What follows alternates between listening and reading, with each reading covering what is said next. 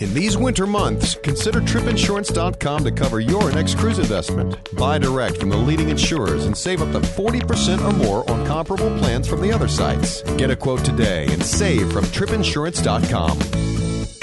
Okay, stand by. Broadcasting from the Cruise Radio studios in Jacksonville, Florida. This is Cruise Radio. Hey, I'm Matt Bassford. And I'm Doug Parker. Check out our cruise news at cruiseradio.net. On this show, New York City based travel writer Craig Zabransky will review Puerto Limon, the cruise port of Costa Rica. And Stuart Shearer, the cruise guy, will have cruise news for us. But first, hello, sunshine. Goodbye, Destiny, huh? Big announcement this morning. Carnival said they're going to basically uh, take the Destiny, transform it, give it a lot of renovations. And slap the words Carnival Sunshine on the back of it. To tell us more, the VP of Product Development for Carnival Cruise Lines is with us, Lania Rittenhouse. I should say, welcome back, Lania. Thanks for having me. Lania, give us some of the highlights of this $155 million renovation. Wow, this is a very exciting uh, undertaking for us. We are, like you said, just completely doing one large makeover of the ship and turning the Carnival Sunshine into the ultimate experience for our guests. Um,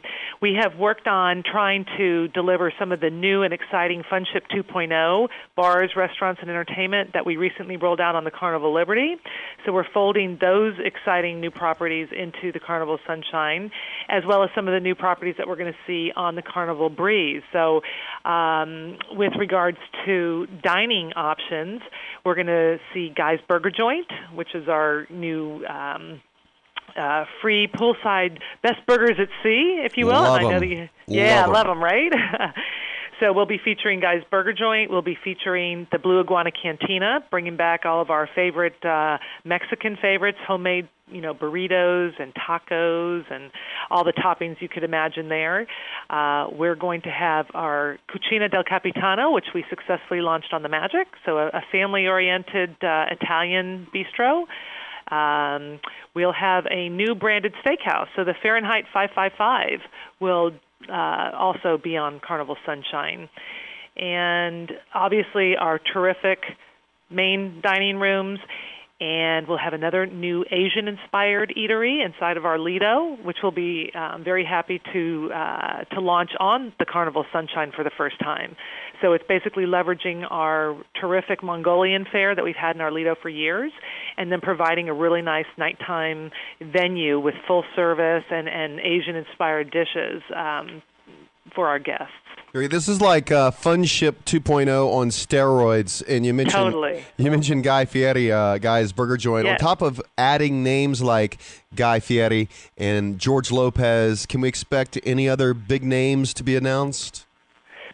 Well, you know, we're partnering with Hasbro as well on our, you know, the game show. But in terms of personalities at the moment, uh, aside from our famous personalities of the Red Frog, so for the Red Frog Pub, or our Blue Iguana, uh, blue, for the from the Blue Iguana Cantina and the Blue Iguana Tequila Bar, those are the personalities at the moment. All these changes to Carnival Cruise Lines, I guess it all started last fall with Carnival Liberty with Funship 2.0. Uh, what has the feedback been with the guests? way better than we ever imagined. I mean, we knew that our guests that the, what we rolled out would really resonate with them, but it's just been terrific. I think the, we really tried to pack in value for money, and we tried to launch these things without additional costs to the guest, and I think that has just been overwhelmingly a, a home run. And the, the the product itself is terrific. I mean, the burgers really are the best burgers at sea, and the Mexican. I mean, we have so much good feedback. People are just so excited to be there and to have those new experiences that it's been terrific, and that's why we've leveraged those and and and brought them onto the breeze as well as uh, the Carnival Sunshine. So, why did they change the name to Carnival Sunshine and ditch Carnival Destiny? Well, you know, our sun and fun is core to the Carnival brand. And when we made the decision to really invest in this ship and really make her have all these terrific new experiences to keep her relevant, to keep her contemporary, it also transpired into the design. And the design directive was we want it light, we want it airy, we want it very Caribbean inspired, you want the blue skies, and we want the, to bring the inside, the outdoors inside. And so Sunshine came up as one of the names that we were tossing around that we thought it was really um, very relevant to what the product that we're delivering on the ship. Very good. She is the VP of Product Development for Carnival Cruise Lines. Lania Rittenhouse, so good to have you back with us. Well, thanks for having me. And uh, can't wait to see you on the breeze. Looking forward to it.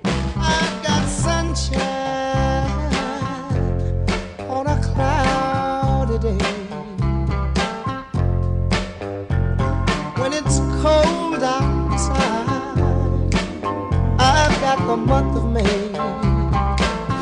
This is Cruise Radio. For over 42 years, Park West Gallery has introduced over 1.3 million people to fine art.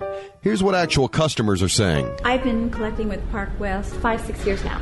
Six years. Nine years. 10 years. Everybody we meet at Park West makes you feel comfortable. You're part of their family. It is an exciting and fun experience. It is enjoyable, uplifting. Park West has been so kind to us. Park West makes us excited to spend money on art. To find out more about Park West Gallery, visit parkwestgallery.com or go to cruiseradio.net and click on the Park West Gallery icon. Not just a good idea to have travel insurance during the winter months or hurricane season. Every travel agent or travel expert we talk to says it is a very smart idea to always travel with travel insurance. That's why you should check the folks out at tripinsurance.com. They have exclusive products from the leading travel insurers that you won't find anywhere else. Yeah, they are the low cost leader in travel insurance with savings up to 40% or more when you compare similar coverage from other sources. What plan do you want to go with? Good, better, or best? They have coverage in all three categories that make it easy to find the right insurance plan for your budget. You know what defines great customer service? Actually being able to talk to a human being, and they do that at tripinsurance.com. They are committed to great customer service with 24 7 telephone support before, during, and after your trip. You can also file claims online right on their website, and they keep you posted of any travel alerts that could affect your travels or safety at your destination. Check them out right now, tripinsurance.com. And now Stuart Shearer on the Cruise Guy is here with us. Hello, Stuart. Hey, Matt. Hey, Doug. Hey, man. Disney Fantasy is officially in Florida. What's the scoop? Wow. Well, after, what, 4,700 miles, uh, she is finally home in Port Canaveral, and her first sailing will be March 31st. So that'll be when this beautiful 2,500 passenger, 4,000 full, uh, 130,000 ton ship uh, begins her seven night Eastern and Western Caribbean cruises out of Port Canaveral and uh, be prepared to put down a uh, premium penny. Is she going to sell out every sailing like her sister ship? She is going. To, she's already doing extraordinarily well. In fact, most sailings, Doug, are already uh, around two thousand dollars per person just to get on board. Wow. So Royal Caribbean ordered another ship last week. Um, is this going to be another Allure size ship? No, uh, this just like the first one, Doug, are only 158,000 tons. Mm-hmm. This is what they did is they exercised an option to uh, build the second. So they'll ha- they, so Royal Caribbean now officially has two 158,000 ton, 4,100 passenger cruise ships, and uh, the first one is expected in 2014 in the fall, and this second ship will be 2015. And it is rumored that uh, it is rumored that realistically this will be a class of not three but four uh, cruise ships. Nice. Is NCL putting a Brazilian steakhouse on every ship? And if they are, is there going to be a surcharge? Well, that's a great question, and uh, the answer is they are going to uh, put um, the across the fleet. They are going to put these uh, Brazilian churrascarias. Uh, Doug Parker has actually uh, enjoyed on several of them. Oh yeah. And um, but they are going to offer a minor cover charge of twenty dollars per person. So uh, instead of the typical 35 to 40 that we're seeing other passengers on other ships being gouged for, mm-hmm. uh, that uh, it'll only be uh, $20 on board NCL. So the Costa brand suffered another blow last week with the fire aboard Costa Allegra, and you know before that was the Concordia sinking. Are they going to be able to rebound? Doug, I, I think they are. The you know ships have fires. It's uh, it certainly beats uh, exploding uh, above the above the uh, you know at uh, 40,000 feet. Um, no, no passengers were injured. They were uh, adrift for a couple of days. They were immediately given uh, military uh, escort, and uh, they had food flown in daily. So uh, it really wasn't an, a, a god awful experience for them. And uh, cost immediately they they they, t- they took care of uh, the passengers. They were they received uh, full refunds as well as a one to two week uh, vacation in the Seychelles Islands. So they were like I said they were they were pretty well taken care of. And as far as the brand, you know, Doug, this this, this is a solid company uh, owned by Carnival Corp, and um, uh, they, they they they will they'll they'll be fine. It's it's it's unfortunate. These are accidents. It does happen. Uh, they treated the passengers well, and uh, you know they- they'll move on. Speaking of Costa, the cruise industry was on Capitol Hill last week. I assume over uh, safety issues. Yep, the, both the uh, the House and the Senate uh, had uh, separate hearings uh, last last uh, week, and uh, the safety and, and security uh, was at hand. They did have uh, passenger, you know, uh, one set of pass- a pair of passengers uh, testifying that were on Costa Concordia, uh, describing their uh, experience on the ship. Um, they had safety experts. They had um, uh, industry experts. They had a port director from uh, the Port of Miami there to testify. And uh, you know, essentially, for the most part, Doug, you know, they they just uh, told told Congress what we know that that cruising is safe. And uh, but you know, they have taken measures. They have made uh, uh, immediate changes already to ensure uh, you know future safety based on what was learned from Costa Concordia. As you know, we just talked to Lania Rittenhouse, VP of Carnival's product development. What do you, Stuart, think about Carnival Sunshine? Well, I think it's um, really excellent. Uh, you know, Carnival Destiny uh, was actually uh, does have some maritime history to it because it was actually the first cruise ship uh, in history to ever exceed a hundred thousand tons uh, when she debuted in 1996. And this is this is actually one of the most massive undertakings of a single cruise ship, where they're going to spend 155 million dollars uh, to to essentially revitalize, revamp this ship. Um, and this is probably the most aggressive uh, structural change to a cruise ship that hasn't been essentially cut in half and you know you know and had a midsection uh, inserted like uh, Royal Caribbean did uh, with Enchantment of the Seas. So I mean this is pretty extensive with what they're doing with the additional cabins, the restaurants, and uh, it's going to make a uh, significant difference to the cruise experience for the passengers. And it'll be interesting to see if they do it to the other, uh, you know, the sister ships to uh, Carnival Destiny. All right, thank you, Stuart, as always. It is a fabulous pleasure. Have a question for the experts, or would you like to talk about your cruise or vacation experience, good or bad? Email comments at cruiseradio.net. New York City based travel writer Craig Zabransky is with us. He recently spent some time in Puerto Limon, the cruise port of Costa Rica, and is here to talk about it. Welcome back to Cruise Radio, Craig. Oh, it's great to be back on. So, what were your first impressions? I mean, for me, it was great to get back to Costa Rica. It's where actually I started my round the world trip many years ago. So I was excited just to just to see Costa Rica, the rich coast, so to speak, as Columbus called it. But first impressions were, you know, they're not overly positive. It's a port town. I mean, when you get there, you, you land, and you know, it's it's some some stores and things like that. But the, you know, the true gems of Costa Rica are outside the city. Did you feel safe there? I personally felt safe there. I mean, I know Spanish. I'm familiar with Costa Rica, and I've traveled a lot through Central America. But when when we left port, there was a lot of be careful in Puerto Limon. Stay within, you know, stay within the port area because it can be a bit shady on the outside, and you're going to see people from a bunch of different different backgrounds. You know, there was a bunch of Chinese, there was a bunch of you know African descent, there was a bunch of Italians. So it's a big mix in the port town. So w- when you get that kind of mix and you get a lot of traffic in and out with some shipping, I mean, I think there is an element there that's regardless of where you are in the world, it's it's it's a port city. How convenient and accessible did you think that the shops were and all the shopping to the pier? When, you get off, I mean, before you even step outside, there's a bunch of shops, and I think they come in to almost like, hey, tourist shop here. I thought the prices actually were fairly reasonable inside there.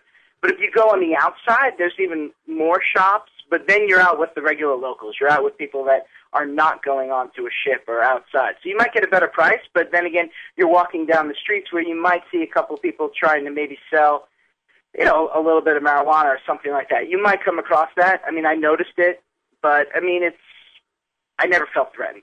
When you were walking around outside of the city gates, if you will, what did you? How did you feel about the like the the police presence in the area? I didn't see any police when I was there. I didn't feel, and I think that's also a good thing. If you don't see police, then there's not you, you don't feel as worried about the fact that there's crime there. I wasn't concerned about it. I mean, walking around in the daytime for the few hours that we were there to get a beer or two, not an issue. Craig, any excursions that you would recommend? Rica had a lot of excursions, and it talked about them a little bit on the ship. But if the one that I did, I would totally recommend was whitewater rafting. Costa Rica, in the 90s, that's why people went to Costa Rica. Whitewater rafting was one of the first things that brought tourism there. Now there's a bunch of adventure type activities. And on the ship, you were able to do some of them, like zip lining, as well as also, you know, they had a hacienda tour, which was very popular with the Holland America Line demographic.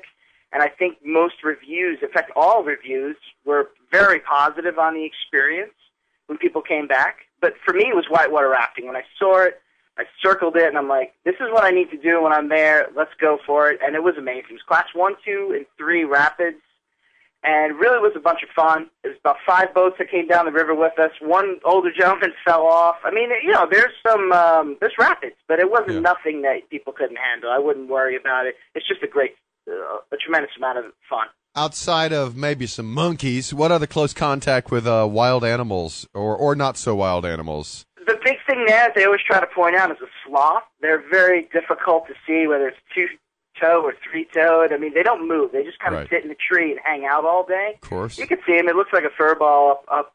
You know, unless you really get a good view, they, you know, they hide. They hide from certain predators and stuff like that. So you, it's hard to see, and they don't move at all.